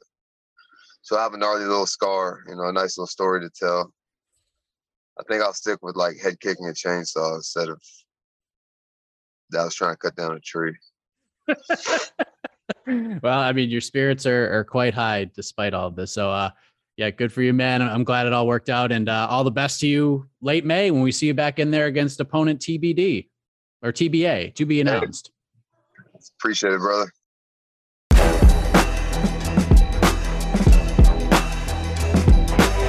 Us say hello to Cody Brundage. And Tim and I have spoken after many of his professional victories, but it's pretty cool to have this chat after his first UFC victory this past Saturday at UFC Vegas 50 against Dalcha Lungiambula. Submission win in the first round, nasty guillotine choke. Cody, welcome back and welcome to the UFC win column. How are you, man? I feel great, man. Thanks for having me. It's pretty cool. You know, like you said, we've been you've been on the journey with me, so uh, feels good to come back here after the biggest win of my career and, and be able to chat it up. How, do, how does it all feel a few days later? Because you, you often ask these questions after you get signed to the UFC, like, does it feel real? And oftentimes fighters will say, well, I got to have that first appearance. Then I got to have that first victory before it kind of feels real. Like, how does this feel? Does it feel kind of surreal, like three or four days later, first UFC win in the books? Uh, it definitely feels kind of surreal, just kind of the way it all happened. I think too. You know, uh, getting the bonus, kind of having a comeback and, and fighting through adversity and things like that. Um, and just yeah, like winning the first one. I feel like the first one's the hardest one to win because I feel like I belong there and I feel like I deserve to be there. But until you cash in on an opportunity and and, and get a W there, I feel like it's hard to really feel like, okay, I, I do deserve to be here. I do belong. So getting that, you know, confidence wise is is like, okay, I, I do. I proved it to myself. I, I can overcome adversity against the best guys in the world and and still get a victory and you know, everyone always has been telling me my whole career, like, you're going to be here, you're going to be successful. And guys that I really respect, you know, my coaches, my, my teammates uh, who have done it and have been there. But until you do it yourself, it, it's hard to believe. For the finish, I mean, what, what were those moments like for you? Because you landed some big shots. I mean, you could see it in your face, like, oh, you son of a bitch. Like, you know what I mean? Like, but eventually, like you said, you, you fought third. He gave you an opportunity. You jumped the the gilly, and and, and you got the tap. So, you know what? How, what what was those Im- the impact of those shots like? Like, how hurt were you? How bad did it get for you? Right. So I hate coming on here and being like, oh, I wasn't that hurt because I hate when people do that. If I fight them and they beat me and they're like, oh, I was fine. But really, man, I, it looks really bad. I won't lie. It looks really bad when I watch it. Like I would not want to be my wife and my mom watching that fight. But in the moment, the only shot that really buzzed me bad was from his knees. I was in on that single leg. He whizzed down and threw an uppercut. And I just, I don't, I think I just wasn't expecting that much power from the knees. Cause I mean, the guy hit like a truck for sure. But I felt like other than that, I did a good job of head movement and things were kind of landing on my chest and on my shoulders. You know, he did have a few sneak through, but I was I was aware. You know, I, I literally in the fight uh Mark Smith was like, "You got to fight, you got to fight," and I looked at him and said, "I'm good." And you know, I told him afterwards, I'm like, "Thanks for giving me the opportunity to continue to fight." He's like, "Well, you communicated with me, and that's all we we really asked." So I was in it. You know, I heard my coaches. I heard him yelling 90. I heard him yelling the times out, and I I don't I didn't know if I was to finish it, right? But I was like, okay, no matter what, you know, I think Dalcha is a great fighter. I think he has a lot of power. He has a lot of great attributes. His weakness is his cardio, and I don't think um like that's controversial to say. I think everybody knows that. Uh, and he would have had nothing in the second and third. I felt him starting to fade, and I was like, okay, I'm not going to win this round chalk this round up to him. Props to him. But I I have great cardio, and I'm like I'm gonna come back second and third and get the job done. Uh, luckily, I didn't have to. You know, obviously the first round win is is amazing and feels good. But I felt okay. I'm in it. I'm good. I'm recovered. Mentally, I felt good. I wasn't like, oh, I'm out of it. I got killed. You know, I was like, okay, I'm gonna come back. I got two rounds to make this work. And and I think a lot of that is just the work I've been putting in into my mental and into my physical. So yeah, the shot it looks really bad. Uh, I don't think it was as bad as it looks. It probably still wasn't great, but it wasn't as bad as it looked for sure. Yeah, Mark Smith coming through there because usually only only vets get the luxury of of getting that opportunity to let it ride out and and he let you go. So that's that's pretty cool. And you mentioned earlier that just the going going through the adversity and I feel like you needed to win this way because I didn't necessarily agree with the assessment of the fight heading in because if those who followed you early on, like you've had some some bloody battles, like you've battled through and fought some grizzled vets. You've been in like these situations before, but for some reason, like if you listen to breakdowns of the fight, people said, you know, this Cody guy's got talent, but when the going gets tough, he kind of allows that trend to continue. And then they kind of go back to the William Knight fight. Like if it doesn't go your way, you sort of just allow it to happen, like that way of thinking. I didn't necessarily agree with that because I'll, I mean, we do our MMA fighting picks. I might have been the only one to pick you to win because I felt like you had that there. But with winning this way, I feel like you squash this narrative altogether. So when people break down this fight, they're not going to think about that anymore because you came, you saw, you felt, you submitted. Like, does it feel more special getting the win in this fashion in particular than say like you just go out there and and, and win a decision or get a third round submission in a fight that you dominate? Like going through it the way that it happened, I feel like this is the best way that this could have happened for you. Do you agree with that? Yeah, I think it's probably the best thing for my career. And just in, like I said, in terms of mental, like I've always been like, okay, I have the dog in me. I'm tough. I, I have a good chin. I've always felt those things. But it's another thing, like until you do it, until you have to be put through the fire and really test those things, you don't really know. Right. And I did. I went through it. I'm like, okay. And now I know like not that I ever want to, but if I need to, I can fall back on that. Like that's a skill that or an attribute that I have that maybe not everyone else has. You know, I've seen a lot of fighters be put in a position that I've been put in and be put they go right to the fetal position and it's over, you know. And and I I remember I think part of it is the culture I'm at now. I think part of it is the people that are around me. You know, I watched Dustin Jacoby the week before me in a dog fight where he was absolutely taxed, gas, trying to finish the kid and find a way to win and I and he was in my corner this fight, you know, and I just was thinking. I remember having this thought in the fight that I'm not to lose this fight and go back to the to the hotel and be like, "I'm sorry, guys. You know, I just couldn't get it done." Like, I'm not saying I was to win, but if I was to lose, it was to be because I was unconscious and they were to carry me out of there. Um, and I've never really felt like that before. Not that I've ever been like, "I'm to give up," but I've never felt like you will have to end me to end this fight. Uh, and so I feel good about that. Yeah, I went to a dark place that I've never had to go to. Um, and that like you said i do like to prove that narrative that i'm not tough or that i quit when the going gets hard wrong. I think sometimes mma fans forget uh like william knight's a beast and he's killing it in the ufc it's not like he's some pud that hit me a couple times and i was like oh man uh, it's over you know like the dude's really good. He's talented and he was able to find a finish props to him but that doesn't mean that I have no heart or that I quit when it gets tough. It just means that guy was better at that point, hit me in some spots that uh, was he was able to secure the win. You know, I'm not a quitter. I've, I've never been a quitter. So that is kind of a tough narrative to deal with. I was seeing that, you know, a lot of people were like, well, I guess this is the battle of two first round fighters, or I guess this is a battle of uh, who gets a, who gets out ahead early. You know, that was kind of the narrative going into it. And I didn't feel that way. You know, I felt like the longer the fight went, the better it was going to be for me. I think I told everyone in interviews, like the first four minutes will probably be nuts. It'll probably be chaos. You know, I said that multiple times because I know how Dalcha is. He comes out, he's powerful, he's explosive. But I knew that I could go 15 minutes, and I knew that adversity would be there, I would just have to overcome it and that I could do that. So thank you for, you know, believing in that and knowing that that was true. Cause a lot, yeah, a lot of people weren't giving me that, that props, which kind of sucks. Yeah. And, and, and even like the Maximov fight, like that's, I mean, fighting William, William's a freak. Like normally when you, when you take a guy down, you take us back, like the fight's done. Like it's over shortly thereafter. And William just needs to go like, and then he just explodes yeah. up in like one movement. like nobody does that. Nobody does right. that.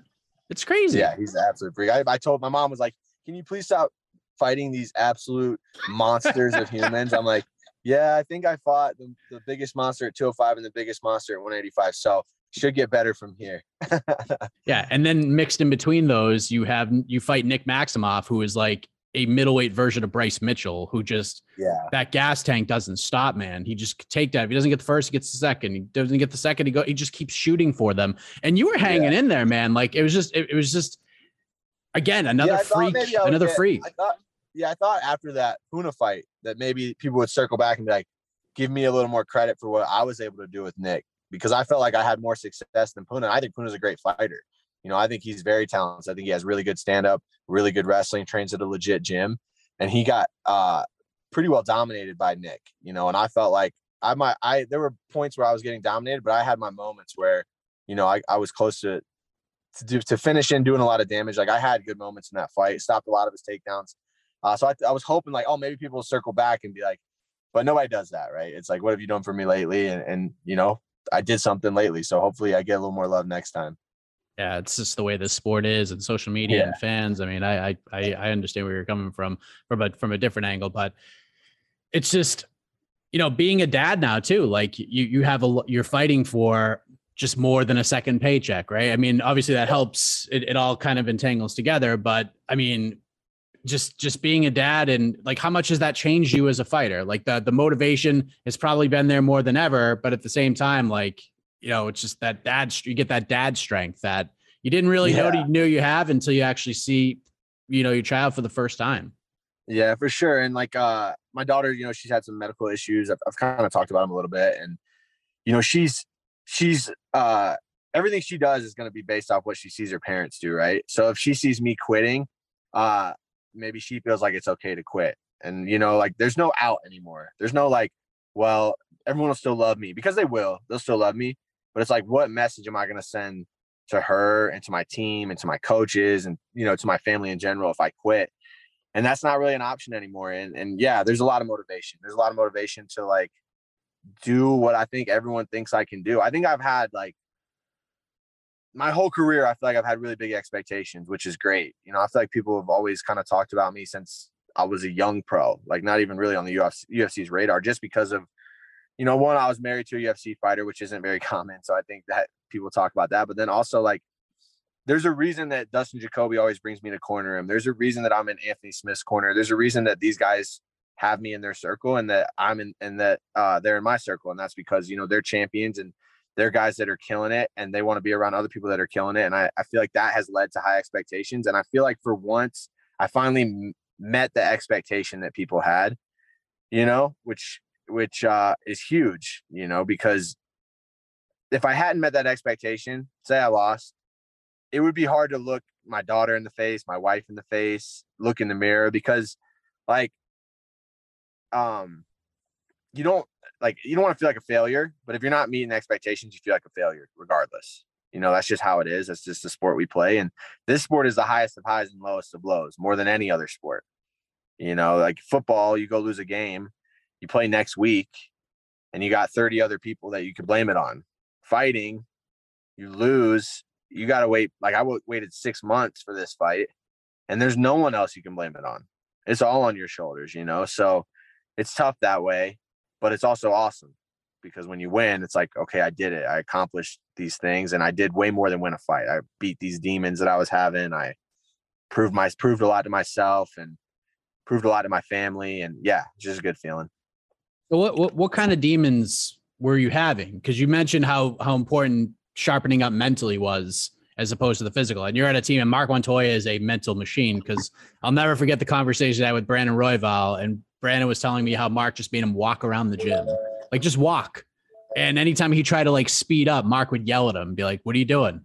we're not done yet. Like, why are you rushing? Why are you running? Like, slow down, just enjoy the process. And like, those are like mental lessons he had to learn. But what were some of the the demons you had? What were some of the biggest things you needed to improve on mentally heading into this fight? I think uh, I really didn't believe that I belonged, you know, and I really didn't feel like uh, I deserve to be there, which is tough because I put in all the work and I compete with UFC guys every day and I have the talent. It's just a mental thing where you're like, do I belong? Like I took second in state in high school three times in wrestling. I was around from All American twice in college. I was I lost on contender after dominating the beginning of the fight, and then I lost, and then I lost my UFC debut, and I just had this like black cloud over me of like, you're just the guy who falls just a little short. Like you're really good, but you fall just a little short every time, you know, and like that's just how I felt. And you know, obviously there were some other demons, you know, with my daughter's medical condition and everything. Uh, you know, real life is a lot heavier than it used to be. Uh, you know, fighting used to be the only really, really important thing, you know, in my life that had a lot of consequence. And now it's not even top three. So uh those were demons too. But yeah, just like having to prove a lot to myself, you know, like you can do this. And, that's more than just fighting. Like that's life. Like you're not going to be the guy that just falls short. You're not going to be the guy that doesn't meet expectations. You work too hard for all these things. But I didn't feel that way until I got my hand raised. I'm still starting to just feel like, okay, you proved it. You know, we got to keep doing it, but you proved it. And, you know, I remember being backstage. I was like, man, my legs are really heavy. You know, I got bad anxiety. My legs are really heavy. And my coach and Colin Anglin are like, oh, well, no one cares. So, you know, go make it happen. You know, you're absolutely right. You're not wrong. We signed on the dotted line. It's not like I'm going to walk out of here and not compete. But yeah, so there, there's some real demons. I think the sport brings them out a lot more. You know, I think like you have to face a lot of issues with this sport with yourself. And only you can answer them. Like before you walk in the cage, did I do everything I could do to be successful in this endeavor I'm about to undergo? And if you did, great. Like I knew that. I knew no matter what happens, I've done everything in preparation. Like I changed a lot. I did a lot more cardio. I did a lot more extra private sessions with coach. I was reading uh like my mental books, which I hadn't done. Like at Factory X, we always have a book of the month. I was reading all my books, which I think helped a ton. And so I was taking all the extra steps to do it, but it's still tough. Like I'm like, do I belong? Do I belong? Do I belong? And that question is like plaguing you this whole six months. And then you see everybody online. He sucks. He doesn't belong. How'd he get to the UFC? Mr. Cooper, like all these things, right? Like people just going in on you. You're like, maybe they're right. Maybe they're right. And then you prove it to yourself. And, and yeah, like I said, it feels really, really good. So do you feel like you, you the win obviously and the way that it happened, obviously you feel a little bit better about it, but do you still feel like you're gonna have to have that battle within yourself? Like I feel like you you've taken steps, but I mean, are we talking maybe like a mental coach? Like it's not unco it's it's maybe like more uncommon to not have one in the UFC now Right, than it yeah. is to have one. Like to you know what I mean? Like are, are we getting are we thinking maybe that step or do you feel like we're on the uh, right I track? think it's like, a- yeah, I think we're on the right track, but I think it's like anything else. Like you got to practice, right? Like you got to do mental reps. You got to keep uh, reinforcing the good things. You know, I've worked uh, all through college wrestling. Our team had like a mental coach, and did the exercises, and he actually, Mike Moore, he trains uh, a lot of the uh, fight ready guys. You'll see him a lot on their social Oh, media. that's you know, yeah, he's he's good, man. He's really good. He's done a lot of stuff. I use a lot of the techniques that they use just because we worked with them all through college. Um, but also it's a lot of like because you can do all the reps in the world um but when it's time to really get in there and do it it's tough right it's still gonna be tough but now that you i've done it and proved it to myself and prove okay i can go to a dark place i can do this i can do that i know it's there so like experience like if i you don't ever have the experience it's hard to draw from i've had the experience now i can draw from it you know what i mean i can say this is how i felt before this fight and I was able to get the victory. So it's okay to feel that way. It's not going to affect your performance. You can make it happen. And I'll be honest, like I'm not necessarily super happy with my performance. I'm happy with the result. I'm happy with the bonus. Um, but was that my best fight? No, not at all. I mean, I got my ass beat for four minutes and I gritted through it and, and got the win. There's a lot to draw from and get better. But to know that I can beat a guy like Dalcha, who's super successful, you know, who took Ankalaev to the third round, dropped him a couple times in the fight, and I can finish him uh, when I'm not fighting my best. you know, that's a lot of confidence too. So I think, uh, yeah, it's still going to be a lot of mental reps. There's still going to be doubt, but that's just the sport. That's just the way it's going to always be. So, uh, I just got to keep working at it. I'm still young too. You know, I'm only gonna be I'm gonna be 28 in May. Um, that's probably a little bit of part of it too. But yeah, we'll keep working. We'll keep getting better physically, mentally, all of it. So uh, it's definitely not conquered. You know, it, it's it's better, way better, but it's not ever to be conquered. I don't think, no matter what. There'll always be little seeds of doubt, and you just have to make friends with that. That's my coach always says. He says, make friends with those feelings because they're not going anywhere. So I think there was maybe one teammate who was disappointed about Saturday, and that was Josh Fremd because he didn't fight on the same card as you. Because that was Oh, one of the things. He's like, uh, he gets the contract. He's like, you know, I, I want to be patient. I want to, I want to take my time before I make my debut. I'm just, what do you think? He goes, well, Cody's fighting in March. So I'll fight on that. I'm like, dude, that's like five weeks from now. He goes, well, that's a long time for me. So seeing him in the UFC and like he obviously has very high praise for you. Um, and kind of spoke about some of the things that you're speaking about that you're way better than a lot of people think you are, maybe even better than he thinks he is. Uh, a guy ha- clearly has your back. So now that he's in the Yeah. UFC and you get to work with that guy every day, what, what is that like? Oh, it's great, man. You know, ever since I moved here, it's been like me, Dustin, and him. You know, that's the three big guys. We we grind all the time, and uh, you know, Josh has deserved to be in the UFC a long time, and uh, he just got signed, but he's deserved to be there for a while. He's fought his last five fights have been either contender series vets or guys that very easily could be in the UFC or are in the UFC. So, um, you know, I'm really happy for him to be there. And that's another guy who's just going to go on a tear. He's a killer. He's got all the tools in the world. Uh, we're, we're at like the same point in our career. So it's cool to like always be able to talk to each other, bounce things off each other. Uh, and we deal with a lot of the same stuff mentally. Uh, so it's good to have that person to fall back on. Be like, hey man, I kind of feel like this today. And they're like, oh, I feel the same way. And you're like, okay, cool. I'm not a bitch. That's just how it is, I guess. so, uh, you know, it's it's really good, and I'm really happy for him. And it, yeah, it's more confidence. You know, we got three guys in the UFC that are all going to be killing it together, and, and that gives you a lot of confidence to know you're uh, crushing it. You know, with with your boys that are also crushing it. Have you played golf with Jacoby yet? Uh, I haven't gone with him yet, um, but I know he's really good. So I'm like, man, I maybe should practice a little bit before we go. He's like, no, it'll be fun, man. I'm like, no, you're too good to the point where like you're gonna put a little pressure on me to like pick up my game, speed it up. I already don't play great. You start doing that, we're gonna have some real problems. So let me practice for about three, four months, get back in the swing of it, and then we'll go because he's absolute savage on the golf course. You mentioned, um, you know, your daughter and everything she's going through, and I saw. Obviously, we saw the armband. Did you say? I just want to make sure I got this right. The UFC actually made that for you. Yeah. Is that what I heard? Yeah, so the UFC made that. Uh, so just allow me to kind of promote on their their uh, brand, which I think is really cool. You know, sometimes UFC is a little finicky about what they're allow allowing you to promote. Um, but I thought it was cool, like no questions asked. They made it, um, and I just thought it was a neat way to honor her.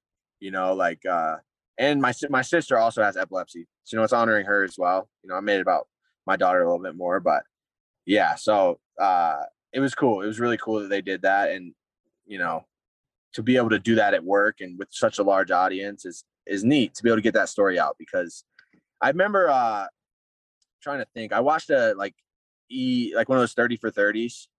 Trying to think who it was on. It was on the uh maybe it was Kenny Smith. Can't remember, but it was one of the basketball guys. And he was talking about his son has uh disabilities, right? He's uh older kid disabilities. And when I watched that, it just made me feel like inside, like, okay, there's other people going through things similar to me and they're making it work, right? Like they're they're making it they're making it work and they're successful and their kids are happy and they're living a good life. And for me, I was like, okay, I can do this. So if for if I'm able to do that for anyone, even like one other person, like that's huge because it's man, it's scary. It's really tough uh being a parent in general. You know, I think it's like the scariest thing in the world, but then you throw in on top of that like uncertainties of what the future holds and and what that's going to look like and it's it's really tough. There's a lot of dark days, uh, but you know we try to stay hopeful and, and things like that just help. I think when you you know you're in it with other people, other people are going through the same thing. Uh, it helps. You know, strength in numbers for sure. Kids are like so resilient too. Eh, Like it, Oh, yeah. half times they don't even know what's happening. Like you sit there and we're all horrified, and they're just like, "What? what are you so upset about?" Yeah, I always tell everyone that too. Like it, I think it would be really a lot harder um, if she was like, say she was like 20 and gotten some terrible accident and like lost all her functions. But whatever this ends up being is what all she's gonna have ever known for her whole life. So this is just gonna be her life, and and so I can I I'm if it ends up being bad, that's sad, but also it's better than if she knew this crazy other thing and then all of a sudden all that was taken away, you know. So I mean, I it's a weird way to look at it, but you got to try to find positives and, and try to find things that make you hopeful, and and those do that for me. So, yeah. Uh, a couple last quick things. I know we're in a you're you're in a time crunch, but oh, you're good, brother. When do we want to come back? What what are we thinking? Uh, hopefully like June, maybe early July, like International Fight Week. Uh, I know Dustin and Anthony are trying to fight around that time too, so it'd be cool to kind of be in camp with those guys. Um, hopefully Josh gets booked here soon. We can all just be in camp grinding together. But yeah, my body's good. You know, I'm not banged up at all. I'm gonna be back in the gym on Monday. Coach basically makes us take a week off, or else I'd be back in sooner. But uh, yeah, I'll be back in Monday training. So hopefully we can get booked in yeah June or July against maybe someone a little less jacked, but we'll see. yeah, I mean, I, like matchmaking wise, we do Anthony versus Ankalaev. I think that makes all the sense in the world. We do Jacoby versus Rountree. I think that makes all the sense in the world. Uh, and then we got to do Cody versus TBD. Like, who who are we thinking? Like, you say less jacked, but and you're not saying it to talk crap no, or anything, but yeah, no. you know, just we're trying to to to, to grow um, your career here. I like. There's a lot of fights that I like. I think there's a lot of easier fights than Dalcha matchup wise. Not necessarily like they're worse fighters, just matchup wise. There's easier fights. Um, I like that Jacob Malkoun fight. I think that he's kind of at a similar point as me. You know, he's six and one, I believe. I'm seven and two. He's two and one in the UFC. I'm one and one.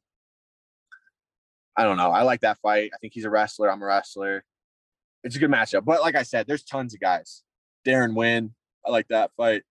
Andre Petroski. I like that fight. All those guys, you know. I've trained with Andre in the past. We kind of have a feel for each other. I'd be shocked if he wanted that fight, be honest, but we'll see. He's fighting somebody. He's booked against somebody. He's fighting Max. Yeah, Nick Maximov. Oh, that's right. Oh, Jesus. I mean, yeah, yeah that one's gonna be. Yeah, circle. we'll see how that one goes. That's gonna be an interesting fight. It's an interesting matchup. Both those guys are really good wrestlers. Um, but Nick has cardio for days and is super relentless. I think Andre's biggest knock is he doesn't have the cardio. He has a little better stand up than Nick probably, but you can only throw that overhand left like so many times before you're going to gas out. We saw that in his last fight. So it's going to be interesting. I'm definitely going to be tuned into that one. I'll tell you that. That'll be a doozy. Yeah, it's cardio versus cojones. That's what That's it's all right. That's right. That's right. hilarious.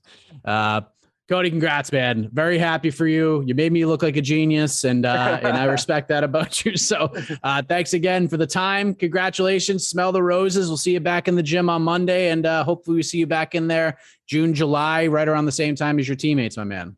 Awesome. Thanks, brother. Thanks for having me. You're listening to the Vox Media Podcast Network. The Bellator Champion Series is back in action Friday, May 17th, live from Paris, France.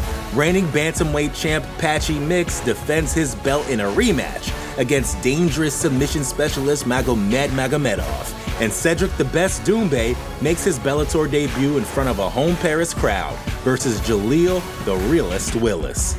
Don't miss the action live at noon EST on HBO here in the US and visit Bellator.com slash watch for information on how to watch around the world. This is the very first time you'll be able to stream a Cedric Doumbé fight here in the US, so make sure you don't miss it.